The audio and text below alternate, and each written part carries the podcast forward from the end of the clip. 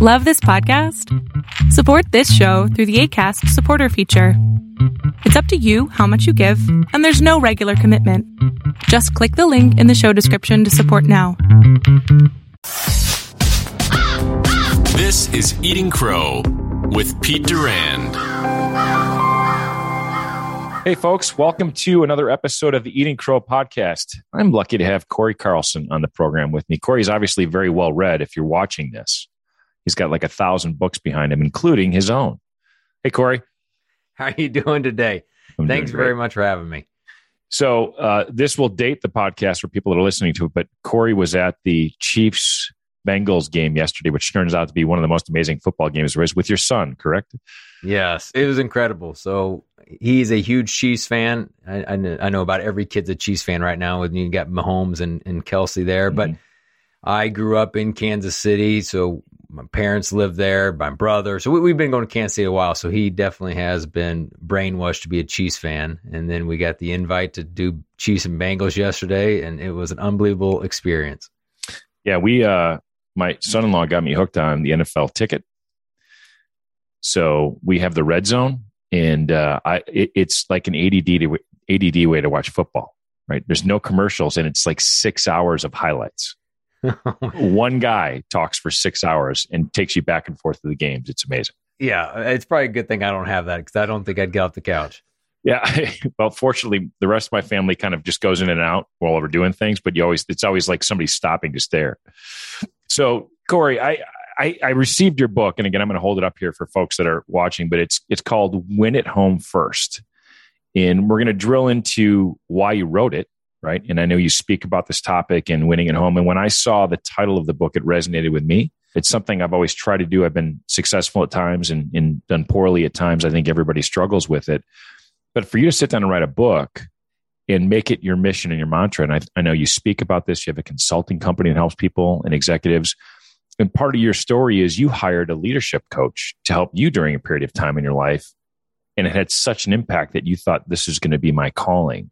So walk us back to that period of your life where you were kind of a, a fast running executive and said, I need some help, which by the way, congratulations. A lot of people wouldn't think of doing that. So what drove you to hire a coach and what did you learn? Yeah, well, thank you. Well, part of the reason I made the phone call to get a coach is because I tried to do it on my own and Mm. failed. Yeah.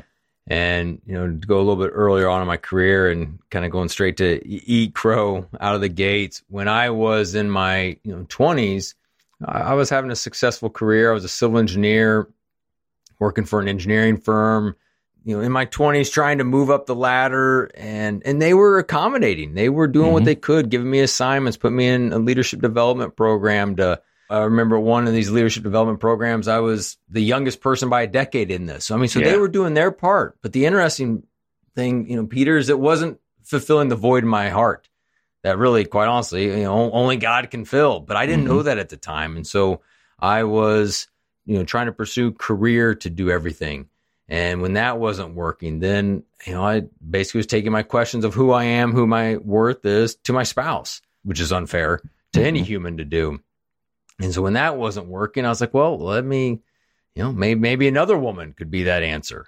And and unfortunately, I, I made a poor choice of, of having an affair, and early in my marriage, and I, I didn't get caught. A few years later, I came clean of it. It's a whole nother story. Mm-hmm.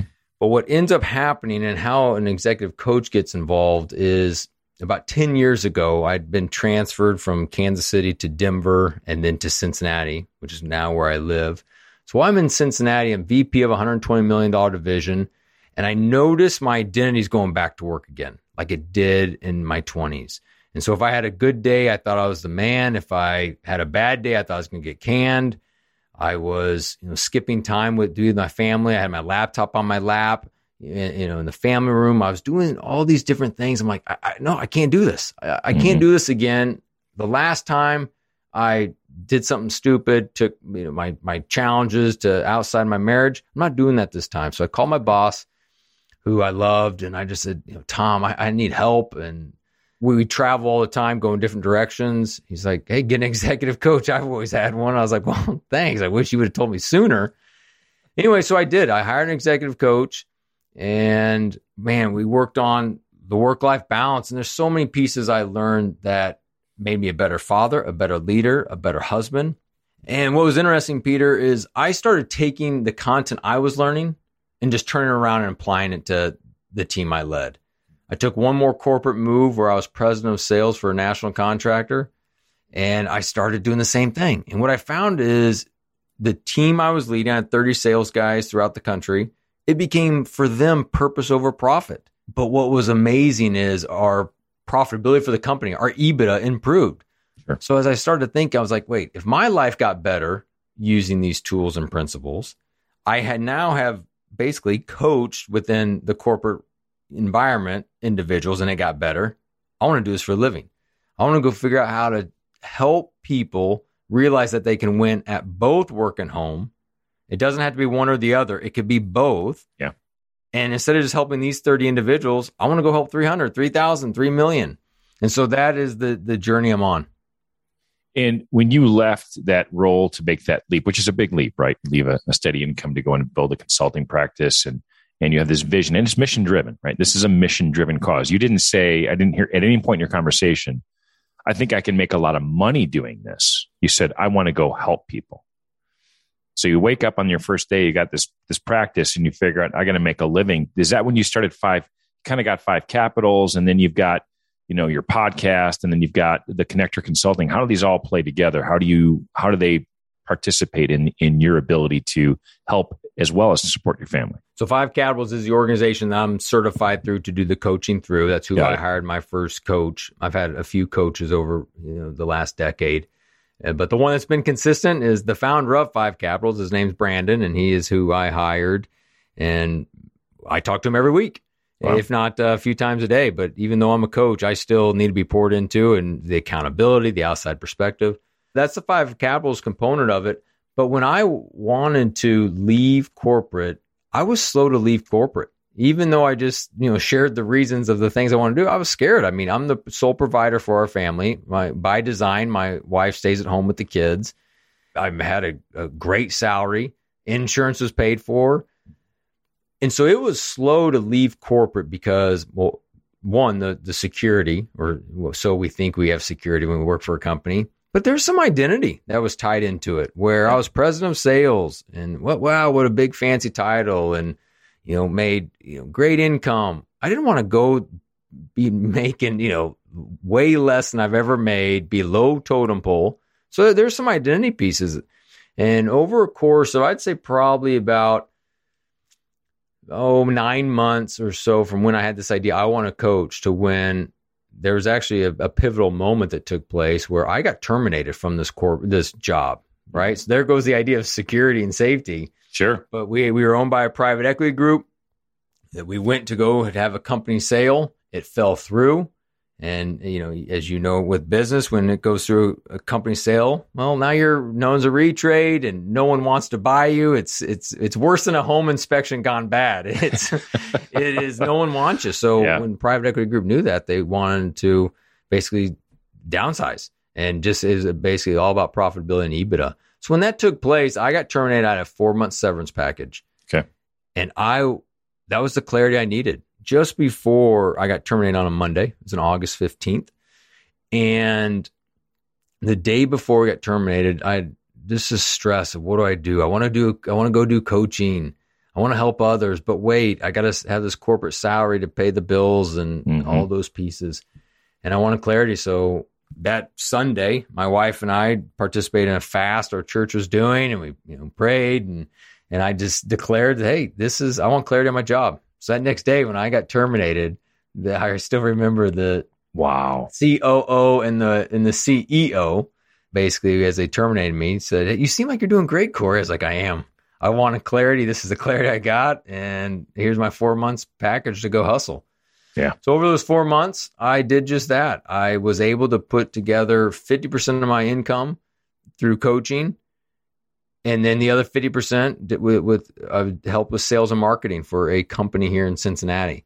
Nice. And then over a course of a couple years, that 50 50 went down to 75 25, then 90 10, and then eventually to 100% coaching, 0% helping the other company. Nice. So, anyone listening that's thinking about making a jump, I mean, there is something to be said about staircasing it. There's no reason to jump all in if you can't. I mean, if you have the financial luxury to do that, then go for it. But if not, you know, it, it's swallow your pride that it has to be an all or nothing situation. You know, you, you hit on a couple of interesting things, and I know I've struggled with this as well. It, that identity part, right? Where you're a CEO or a president or a big title in a company, and you go to be the the owner, chief cook, bottle washer, toilet cleaner of a company with no income. Your work identity, but also your home identity, right? As a provider and things. Those are things a lot of people struggle with. And it takes a lot of teamwork, right? I mean, your your family and your, your spouse have to understand what this is going to be like and some probably some choices during that transition time that have to be made. But once you gear down and find who your customer is, it's extremely rewarding when you're running your own practice or your own business. Got to get up every day and grind, but you also get up every day and choose what you're going to do, which is pretty pretty empowering yeah, identity is a big piece, and you know, even in the identity of whether you're a corporate individual or you're a business owner. Right. I mean, if you're not careful and if you're taking your identity to your job, that's temporary, no matter oh, what it is. And so it is 100% temporary. And you just got to be careful of that. And it's been a thing I've had to grow in. And now, as a parent, that's a big part we talk to our kids about. Oldest is a competitive dancer. Well, I got to make sure her identity is not tied into being a competitive dancer because yeah. when she goes to college, you know, we don't know exactly if she's going to try out to be on a dancing, you know, uh, squad for a college or not. We're still talking about all that, but eventually she's going to stop dancing. Mm-hmm. And I can't have her identity tied, you know, encourage her not to have her identity tied to dancing because when that goes away, I don't want her value or worth to go away.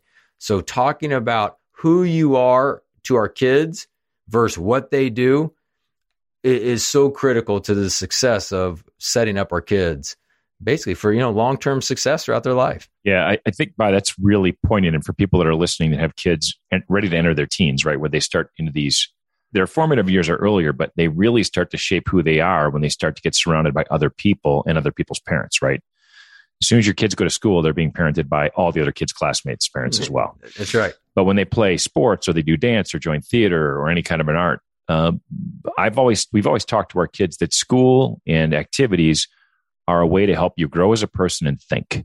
They, to your point, they don't define you because at some point you're going to stop playing. But if you can learn how to interact with, you know, perhaps somebody on the dance team who doesn't exactly get along or feel the same way you do, and you still have to perform together, that's a really good lesson because that's the same thing as work.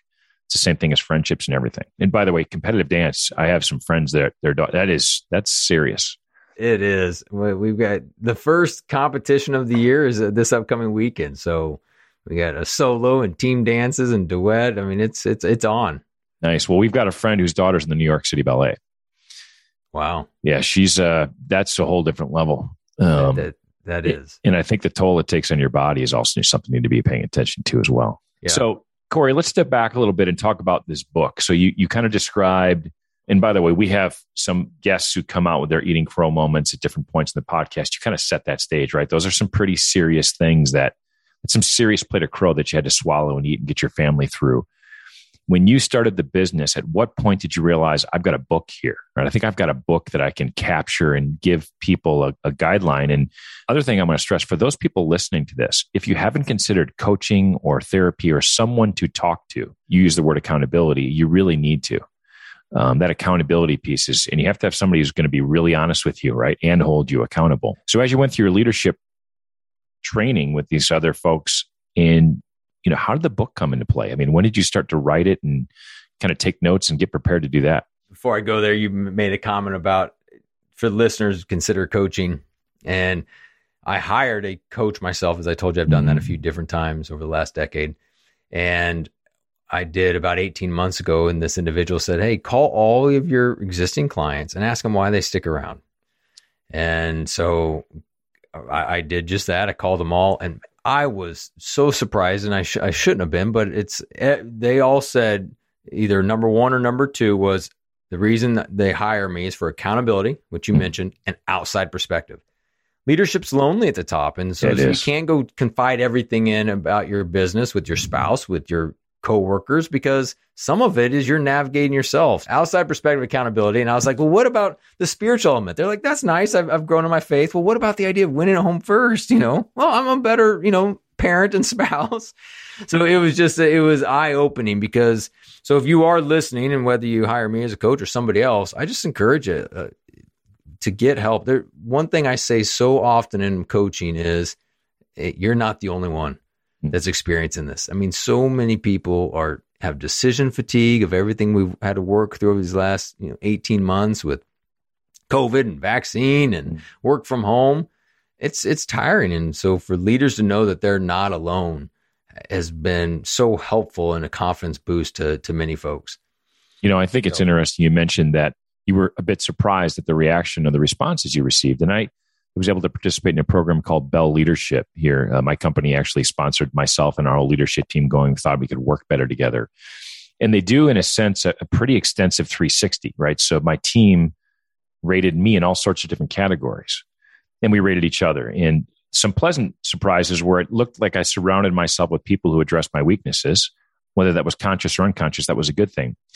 But the things that they rated me high on and the things that rate, they rated me low on were exactly the opposite of why I thought they would be. I was Wow. shocked. I said, I thought I really crushed it in these areas. They think I suck at them. and the areas I, th- I thought I was really poor, they really like and want to see more of. And that was shocking to me. To your point, I that outside perspective and really look. I still have that report. I look at it every once in a while to remind myself of, hey, you you know, don't drink too much of your own Kool Aid because you can't. You're just missing some things. Yep. So when you started to- get their feedback, is this when you started to think to yourself, "There's a lot here." Was this a book a really kind of a product of the framework you already use, or how did the book come about? Yeah, absolutely. So as far as the book goes, have a coaching framework that I take all the clients through. Mhm. And there were some quiet times that I was having, just spending time every morning, and I kept getting these promptings that I should write a book. I should sit, share my story with others. I should put this framework into the hands of just leaders. And if they become a client, great. If they don't, and the book's a helpful resource, and I never know them, fine. That's great. That's awesome. And so it's interesting. I we talked about identity earlier. As I'm getting these promptings to write a book, I'm like, I'm not writing a book. I'm not an author. I'm a civil engineer by degree. I'm a sales guy for a 20 year career. I mean, that's who I am. I mean, I'm not an author. And it just kept happening. And this prompting and this weird feeling of needing to share my story. And um, there was a, a phrase that I heard, you know, basically when I came clean of my affair of hand over your story for a greater story that started to come back into play of I, I need to share my story with other leaders and to let them know they're not alone and to let them know that they don't have to stay where they're at, that there is a way to grow and get better. Well, there's one particular week, I think every single client says, you know what? You should write a book. And, you know, if, if we don't necessarily hear from God, he'll use other people and wise Sure. counsel in our life. And that's exactly what happened. So I started the process of writing the book and it started out with blogs, just putting blogs out there and trying to assemble some ideas of how I would write a book. I ended up hiring a writing coach, which was a huge you know game changer that helped Mhm. hold me accountable, help provide outside perspective to my ideas. Hired a coach and then put it together. Part of the process of that also was taking place is that there was a president of a company that hired me to help with coaching his team, improving culture. Mhm. We are going to put together the vision values of the company, and it, you know, it was a you know 250 plus employee company, so it was a you know decent sized company that wanted to do some things. And as I'm talking with this president, and it's one of our it's our very first call that we had done together. I'd gone through the whole kind of interview process, became the, the coach for the team, and so it was exciting. And we're on this very first call together, Peter, and he's giving me update on the company and the growth that they've had and the success they've had and just all, all exciting things. And then ask about the you know his kids and his you know just his family and just get a better f- feel for him and who he is. Mhm. And as he started talking about family, the energy decreased. Mm. And I was already suspicious and thinking, oh no, you know, what's going on? And then I remember him in one of the interview process for me to get the work was you know, he kind of bragged about being married for 25 years. So when we started talking about his spouse, the energy declined even further. I got this prompting to basically ask something, you know, about spouse and I didn't want to because this is the largest contract to date I had had. And I just, I didn't want to, but I was like, I got to. I mean, the whole reason I'm in this is to help people win at work and win home.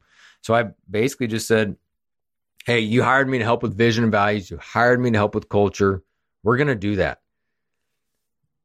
But in order to do that, we also are going to have to address home because you have to win a home first in order to have sustainable success at, at work. Is that okay that we do that? And it got quiet. And I was like, oh no, I, I just got fired. I just got fired from my biggest contract. And he says, yeah, it's okay.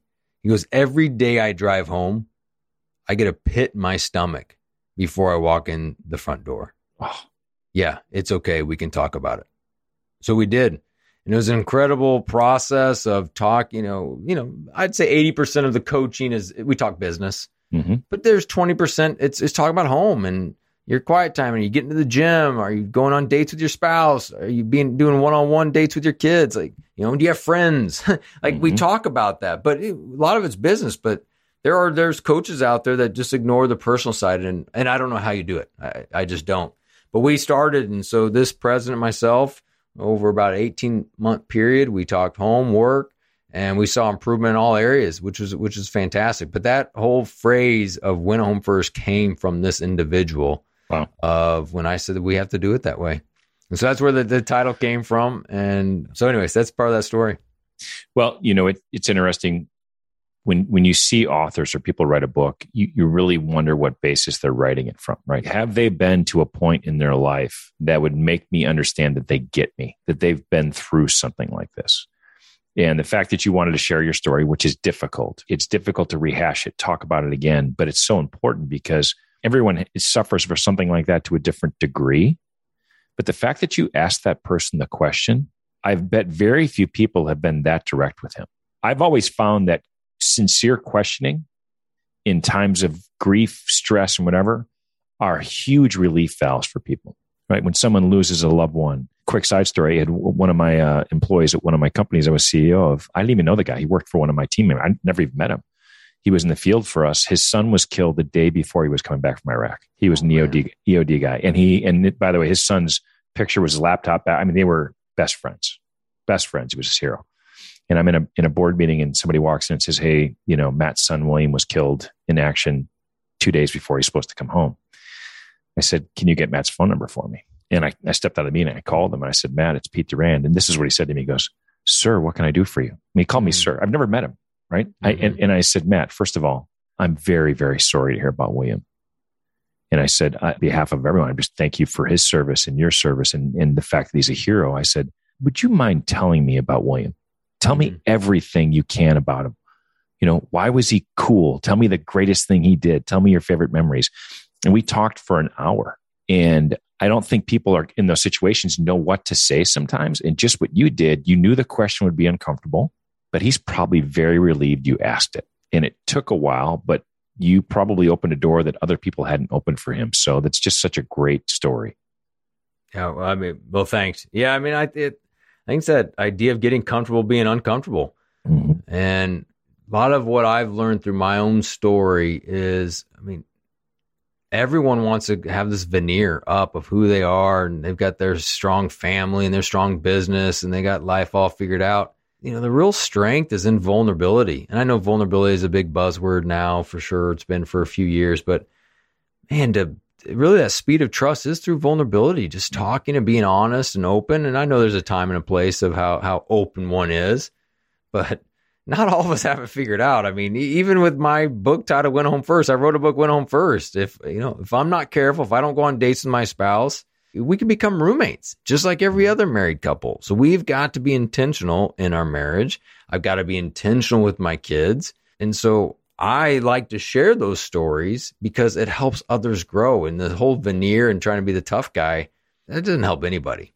You have two sections of your book that I had noted and scribbled in, and, and you kind of just touched on one. I want to go back to another one as well. But the first one is pursue your spouse. I like that idea, right? Of courting them or constantly letting them know that that you feel this way about roommates is a great description. You become roommates. So when you talk about pursuing your spouse, what are two or three things you can give someone as advice to say, this is what I mean by pursue your spouse?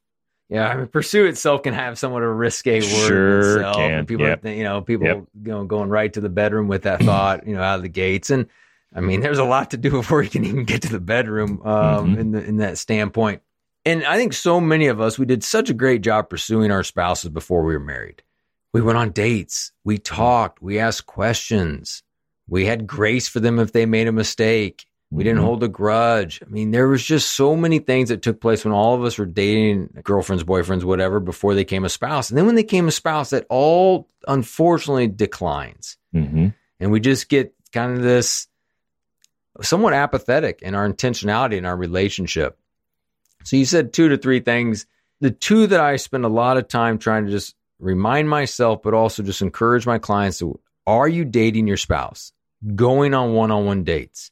And many people aren't. Like when I first get a client, we'll start talking about going on a date. It's like, hey, when's the last time you went on a date with your spouse? And it's like, um, uh, I don't know, six months ago or, you know, something like that. Oh, you know, we're busy or we have kids or this. And it's like, no, you got to go on a date. You got to sit across the table from them, ask them how they're doing, talk, dream. And so Mhm. with some folks, I'll talk about having going on two dates, a, a, a, love date and a logistics date. And, and the, the logistics date is just that. It's talk schedule. Just go, you know, on Sunday nights, my wife and I will usually have a bottle of wine and we'll talk about the whole schedule for the week. You know, who's, Mhm. who's doing pickup, who's doing drop off.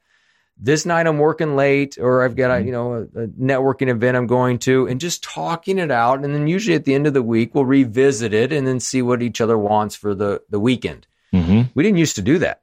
We Right. used to wing it. Well, winging it gets everyone in trouble. Mhm. You know, there's stress, there's tension. That's a big logistics thing. That's a huge thing. The second is just go on a love date. Go talk where you don't have to talk about the kids. You don't have to talk about the bills because you've already took care of that. Now you can talk about just life and dreams and kind of updates for each other. And So that's a lot of fun. And the second that I'll talk a lot about is, you know, how can you serve your spouse? Mhm. And I, I love when you talk to older people, you ask them a question, hey, is marriage 50 50? And it's like, no, it's 100 100. And it's looking through what are ways you can serve. And uh, selfishly, uh, some listeners are thinking, and as I would even think, well, if I'm always serving, well, I'm going to run out of time. And it's, but man, it's amazing how it works the other direction. Because Mhm. I serve Holly, it's amazing how many things she does for me, serving me back. And so it really washes itself out so well. And and so that that's what helped us. But a lot of times if we are in a selfish feeling or we're in a like, well, they didn't do this for me, so I'm not gonna do it for them, man, we just end up kind of treating them like, you know, junk. And you know, Pete, there's this quote that when I was putting together the book I heard is that uh, I put in there that we value others by their actions, but we value ourselves based on our intentions. And it is unbelievable how true that is. And Mhm. the idea that the thought counts, no, that, that, that quote's awful. The thought doesn't count. You know, if, if I say I'm going to do something for you, but I don't do it, that thought doesn't count. We need to actually serve our spouses through action. I think it's interesting how you used the it's the thought that counts. I've had that discussion with all my kids, right? When they're in a situation where either a classmate or a teammate or somebody is not acting in the way that they would like. So you talk about actions versus, and I said, you know what? It's true. Their actions aren't delivering on what your expectations are. But do you think they're coming from a place or a perspective where that's even coming into play? I mean, they even thinking that way because everybody's raised by someone different. Maybe they're not getting the same lessons or the same coaching. And I said, Do you believe their intention was to hurt you? And 80% of the time, their answer is no, I don't. And I said, That will help you figure out how to treat them back. If you don't believe they actually were intentionally trying to hurt you or anyone else, that's a really important place to think. And maybe you can be that person and through action and servants, you know, servitude, you can help them realize what this kind of looks like. And there are times where, you know, my kids fail or succeed at that, just like we all do. But it's really in, very interesting to describe the words intentions versus actions to yourself. Like we need to hold our actions as the ultimate measure. Like you said, our intentions aren't good. By the way, I, I get up every morning and I pray that I can be a better husband and father and serve my wife better. And I go to bed every night going, shit, didn't do a very good job at that. Yeah, yeah, that's right. I, I don't really ever quite live up to what I was hoping for that morning, but I get up and try it again the next day. And, and I think that's really important. You mentioned something else in uh, in the first chapter, and that's this everyday forgiveness concept. I think back to when you're, you're eating crow moment, and there are people out there who've had something that has really hurt a relationship or something to build back from.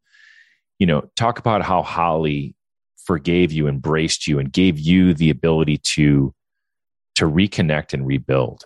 I mean, I don't know Holly, but man, I mad props already for her being. You know, I, I married way out of my way above my station. It sounds like you were very blessed in that, that situation as well. Yeah. Well, no, I mean, thanks. Yeah. Holly for sure was just, uh, it, it's just been incredible. And, and I'm very, very blessed to have someone who, uh, yeah, forgave me and puts up with me even to this day. You know, that, that forgiveness piece for sure. I mean, as I talk about in the book and when I had the prompting to, to basically come clean of the affair, you know, she, she felt right away that, um, just kind of just felt this audible, hey, it's going to be okay. So I at least had that going for me where she had this sense from we're strong in our faith with this, you know, the Holy Spirit just saying it's going to be okay. That's wonderful. And so the, she hung her hat on that. Now I had to show my back to the word actions. I had to show my actions. And so there, there's a few things that I that I do and I talk with, you know, different folks about that I was doing that helped build back the trust. You know, for example, cell phones. My mm-hmm. cell phone is always up. A lot of people flip their cell phone down. That's a trust factor. Like, why why is the cell phone down? So if, if you know you're listening to this and there's this you know, spouse tension that you're having, whether mm-hmm. it's and it's an affair or it's been porn or it's been something along those lines, but if the cell phone's up, it's like it's all there. A, a text can come through, and I'm not scared about a text coming through. And you know this idea that well, you know what is in the dark will come to the light. That is that idea of by me showing my phone out and my, you know, Holly knows a lot of my passwords. I mean, all, all that different stuff, because that was out there, trust started to build. Mm-hmm. Because I would ask her, Hey, can I go to this happy hour? Even so, she's always going to say yes. Mm-hmm. But by me feeling like I, it was more of a collaborative decision as opposed to a directive mm-hmm. of I am going to this happy hour for work, it just started to build a trust of communication. We were communicating our schedule through the week. So it was an mm-hmm. open calendar, phone up. All these different things help build the trust for, you know, that piece.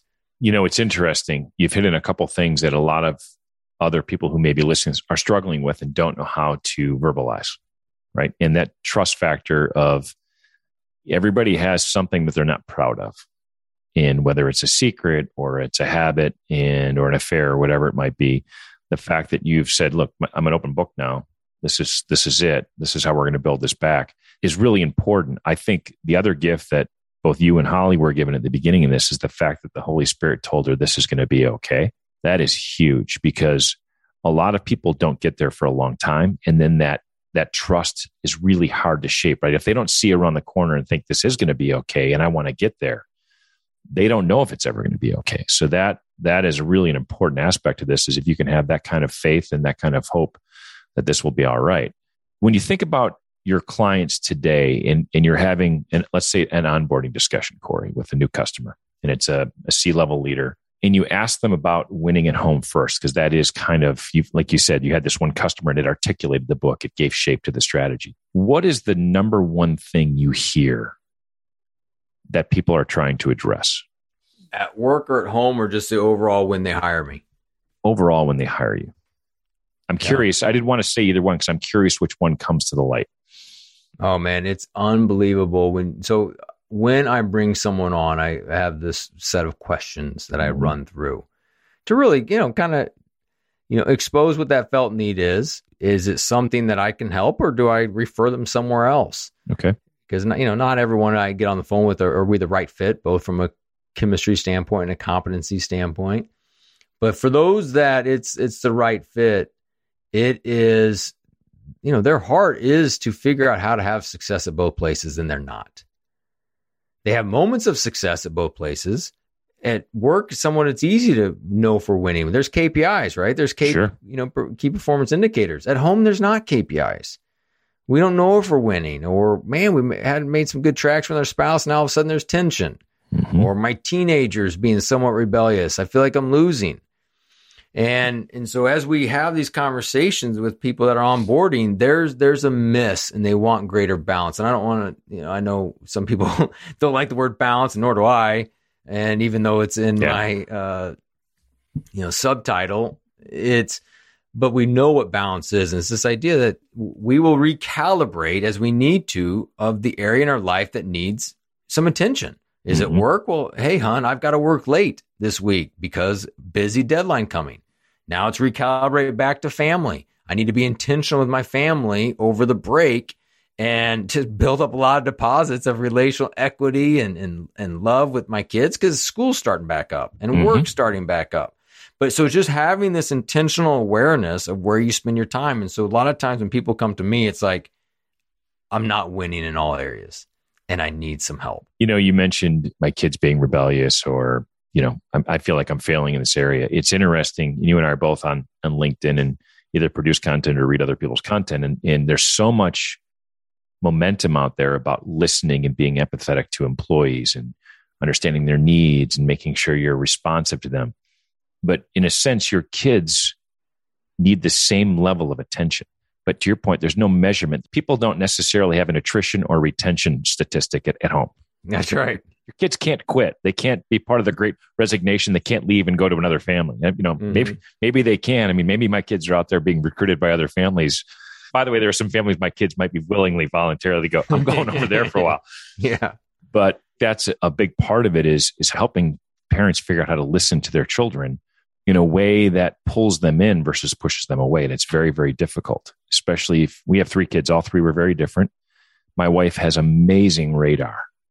She could literally sense when something was going on with one of the three kids. And we would talk about it before we'd approach them, right? We'd, we'd literally figure out that what's the best strategy? How do they communicate? What do we think they're going to respond to? If I push too hard here, they're going to shut down. And over time, we started to figure out when one of them would be willing to share what's going on or when we should just kind of back off and let them work through it on their own. We're so conscious about doing that with employees right now because we can be measured how well we're doing it, right? But doing that with your family, to your point, is very, very difficult to measure. We could have a separate podcast episode just on that, right? And just Right. connecting with your kids and helping them be the best version of themselves. And I think for me, the, the greatest measurement of success as a parent will be is if when my kids have kids, if they want to come visit, do they want to show up and spend time with their parents? Hopefully the answer is yes. Yeah, man. You know, a few things you, you talked about at the beginning of the, the podcast about a 360 review, and what I've done in my family, and even encourage you know some clients and friends to do the same. Is it, just an easy 360 review. Is one question. You know, I've done this with you know my spouse and with my kids. Is gay kids on a scale of zero to 10. 10 is a perfect dad. Where am I? And it doesn't really matter where the answer is because the next question is, where the gold is. And so let's just say they say a seven. Let's say they say a four. All right. What do I need to do to move closer to a 10?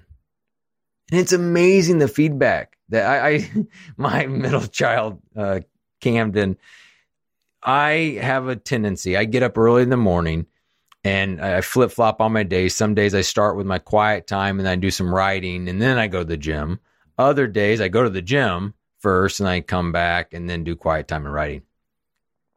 Well, what tends to happen is I will come up from doing my quiet time and, and writing, be basically excited. I mean, things are alive. I've been up for a few hours. I'm ready Yeah. to go. Maybe I've, you know, got something in my quiet time that's profound. I want to share it with family. Well, my daughter said, how about no coaching or God before noon? that was her feedback because I would come up at this high energy level and they weren't there. And so what it did, it rolled, you know, they would roll their eyes. They would get annoyed. Oh, yeah. And so, Pete, I took that feedback and I do my best to actually honor it. Yeah. And because they've seen me make an effort towards it, I have slipped up for sure a few times, talk, coaching, or God before noon, but they got a little more grace for me because they know the other days I really worked to not be so instructional, so coachy before. Sure. So Did you have a LinkedIn post with your daughter having a cup of coffee where she was giving you this feedback and you were, I think Yes. you did it. You, I remember Yeah. reading that. And Yeah. that might be the reason I reached out to you, by the way. That particular post might have been oh, the reason. cool. Yeah. Because it That was resonated. actually not that daughter. That was another daughter. But yeah, I, I mean, that's the type of Yeah. feedback we need to have an open discussion with our kids, with our spouse. Of, hey, how can I get better? And it has been, it's been awesome. So that is actually my other daughter, and it, you know, it had some similar stuff. You know, one thing you mentioned is you're talking about the parenting and listening to our kids versus how we listen to our employees. a lot of times we don't make room to listen to them. We're just, Mhm. You know, we find ourselves, there's a lot of people listening who they're just, they're very, they're dictators at home. It's make your bed, get your homework done, do Sure. this as dictators. Then there's this other group that's listening that they aren't there. Instead, they're best friends. Yeah. Like they want to be the cool parent, they want to be the cool dad, the cool mom. And so everything's a yes. Well, neither one of those work for a sustainable period, right? If you're a dictator, the kids march around like little soldiers and then they go rebel when they get to college and go, you know, buck wild. Absolutely. or if you're cozy and you're saying yes to everything, now we've just raised a bunch of entitled, spoiled kids. hmm What we've got to get to as leaders is recalibrating between inviting them into relationship and then also challenging them into responsibility. And Jesus modeled that for us, right? Come and follow me. It's very invitational, but now it's go. hmm You know, go and make disciples. So it's very high challenge. And so that's what we've got to do with, you know, with our kids. Invite them, go have ice cream, go play, throw the football around, have lots of fun. But discipline, time out, take away the iPad, take away Mhm. the phone. You know, th- there's got to be this invitation and challenge, relationship and responsibility. Uh, no question about it. I think, uh, you know, when I pray, I pray for three things with my kids. I pray to know what to say, Hmm. how to say it, the delivery, and then when to say it. And I, those three things really hit me because to your point, right? No coaching or, or God before noon. That's the when, right? Right. Yep. and and that rolling the eyes response i laugh at my kids what i've learned with my kids is if i really have something i want to to let sing and by the way my kids are older right like i said my kids are out of the house they're i'm friends now with my two older mm-hmm. children as much as i am their parent and even though my youngest one is still in college we're you know he's grown into a fine young man so we're probably more friends than we are parents but i will write them a letter and the title will be this is a dad letter no response ex- no no response expected and i know they read it they might roll their eyes at it, but at some point in their life, it will come back, hopefully, and serve them if it's been done properly. And my dad was like, my dad was E.F. Hutton. He never said anything. But when he spoke, you usually wanted to listen. So it was good advice if you if you figure out how to kind of deliver it softly or whatever. And, and then, like you said, there's a fine balance between being their buddy and being their parent. And a lot of people pivot to one end or the other. But I think if you learn to have an open, honest discussion, and my kids are pretty good about telling me when I'm not exactly toeing the line. So, you know, I want to be respectful for your time. I, I'm going to schedule another one of these at some point because I haven't even passed chapter one yet. And there's so Oh, much more for our listeners to learn from this. Your story is fantastic. The fact that you've made this your yoke and your mission is just really, I wish more people with your fire would do the same thing Thank you. yeah it's incredible and you're you're obviously a gifted speaker so uh, i'm sure that when you get in front of a crowd you have a way of energizing and getting them to leave with some thought-provoking action as well so Well, thank you. It's it's fun, and it's just it's it's fun to share tools, resources, ideas that have helped my life, and then see it help others. That I want to keep going to Oh, help folks because there's no reason any of us should be thinking we're alone. That there's you know we, can we we can. Together we could figure out how to win both at work and win at home. i'll uh, i'll put uh, your information for both the book and your website in the notes of the show as well. But i think i want to close with a couple key takeaways that, that i'm going to drill down more into at least i know in my life for sure. And, and number one is accountability. I think that reaching out and getting that coach first is something that all of us can benefit from. You're right. When when you get to a leadership position there's not a lot of mentoring available you have to go seek it. You have to go find it. I'm very fortunate i've got some friends that hold me accountable. My wife certainly does as well. But if you don't have it seek it out. Just pick up the phone and call a person you respect tremendously really tremendously. You think they're morally and just ask them hey would you mind spending some time with me as i figure this out? Maybe you know a coach. Maybe you'd be willing to be a coach and just go talk with them. You'll find it it will be very rewarding right? I think that's great corey. And number two is this uh, this forgiveness aspect right i think with your spouse your children and yourself being able to forgive yourself for these mistakes and getting up every day and trying to be better i think that's just wonderful lessons right everyday forgiveness uh, page 125 in the book is is one of my favorite Well, well, thank you. You know, I guess the two comments on that, not that you asked for comments, but two things that just came to mind is, is just to help others. You know, if you do find a mentor, man, really encourage them to challenge you for accountability. I'm a mentor to some people and I'm a coach to others. Mentors, they they want to be encouraging, they want to give guidance, but sometimes we need that the actual challenge. So if you go find a mentor that's not a coach, but they're a mentor, is is tell them you you want the accountability piece and really push that way because sometimes mentors want to just you know provide guidance. well, you know what? That's a great distinction, Corey. And I didn't set that up, but I'm glad you clarified that. There's a difference between a mentor and a coach. Mm-hmm. Uh, the coach has to show you the bad stuff as well as the good stuff, and yeah. the mentors. typically, like you said, sometimes that's just an encouragement role. Mm-hmm. So thanks for clarifying that. I think it's also important. Some you made the investment, by the way, financially to find a coach. Yeah, well, because uh, coaches show up every yeah. time because yeah. they're paid. Mentors cancel because they travel and they got jobs, they got their own life. Well, and you both and have I, skin in the game. Yeah, and the last thing I'd say is on forgiveness is you didn't mention to it, but you kind of alluded to it. I tell you, the, one of the hardest parts for me in this whole journey, and I know it is for others, as is forgiving yourself. I carried with me long the baggage of having an affair longer with me than I than Holly did of me having the affair. You know, I did not think I could be a good husband again because of it. How could I be a good father because of it? You know, I've had some financial challenges uh, due to a bunch of real estate investments I made that went south before the the recession in 2008 that we battled with for a long, long time. And so there were there's even forgiveness of I can never be a good business owner because I had these real estate challenges. Sure. That led to foreclosures and short sales and all this. And so I think so listeners, whatever you're dealing with, it's forgiving yourself and just releasing that and not carrying that baggage with you every single day to every single meeting, every single uh, appointment, date, whatever it is, and to release that. And so a lot of times when I work with clients, it's to identify what are you carrying with you and let's release it and we don't have to stay there anymore. And now we can start to move and grow, but we've got to identify it, forgive ourselves, and release it. That's a great closing comment right there, Corey. And if that's your biggest takeaway from this podcast, is forgive yourself and go find someone else to make it better as well. Thanks for your time. I'm really grateful we have had a chance to do this, and uh, I look forward to finishing the book and sharing it with others. Pete, thank you very much for the opportunity. I'm so grateful our paths have crossed. My pleasure. Thanks for checking out Eating Crow. Like and subscribe so you never miss a video.